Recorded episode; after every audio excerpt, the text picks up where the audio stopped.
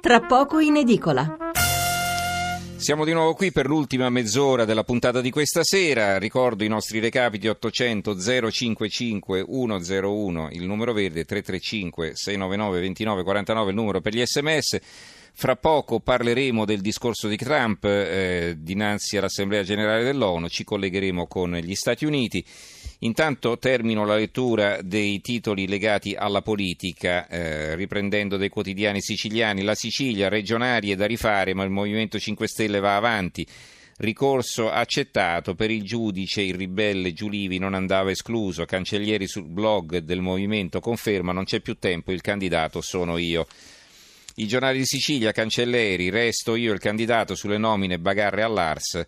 Eh, il Tribunale sospende le regionali, Movimento 5 Stelle non c'è tempo per rifarle, andiamo avanti. Il secolo XIX, Sicilia, Grillo sfida i giudici, il candidato è Cancelleri, annullate le primarie dei 5 Stelle. Il secolo XIX dà anche una notizia, un titolo sulla Lega, Genova ora rischia Bossi, possibile sbloccare i conti, tregua tra i PM e la Lega.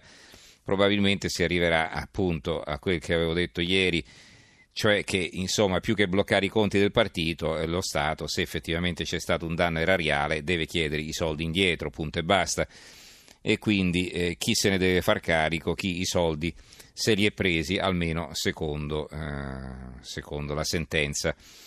Allora, il tempo, Meloni, è qui la festa con l'ultimo giallo, ultimo scritto maiuscolo, al via la kermesse di Atregiu il mistero sul colonnello del Noe di De Caprio, candidato con Fratelli d'Italia.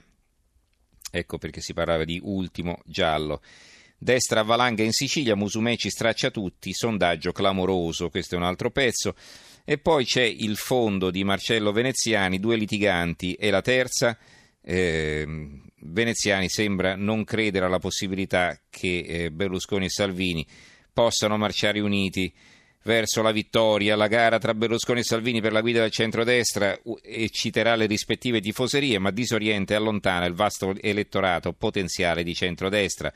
A spingere i due verso l'alleanza e l'odore della vittoria, il realismo dei numeri, ma a spingere in direzione opposta c'è non solo l'indole dei due leader e il pressing dei loro ambienti di riferimento, c'è una divergenza ormai troppo forte di linea. Non... Non si può stare con la Merkel e contro la Merkel, non si può stare coi popolari e coi populisti, non si può sottostare all'Europa insieme e dare priorità all'Italia e non si può essere alternativi e insieme complementari al renzismo e Paraggi. Questo scrive Marcello Veneziani sul tempo. Abbiamo poi la Gazzetta del Mezzogiorno, cronisti, il grillo sparlante, questa è l'apertura. Vi mangerei solo per il gusto di vomitarvi, dura reazione della stampa. PD, rilancio sulla legge elettorale, Lega Nord, forse sbloccate le somme.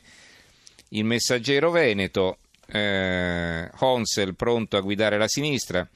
Verso le regionali il sindaco vuole unire i gruppi esterni al PD per un'alleanza con i Dem. Honsel, Furio Honsel è il sindaco di Udine. Abbiamo poi la Gazzetta del Sud, Movimento 5 Stelle in Sicilia, un altro pasticcio, Giulivi, l'attivista che ha vinto il ricorso, bella idea di democrazia, Grillo invece insulta i cronisti. Il Gazzettino di Venezia, Lega trattativa con la Procura per sbloccare i conti del partito, chieste garanzie per il dissequestro.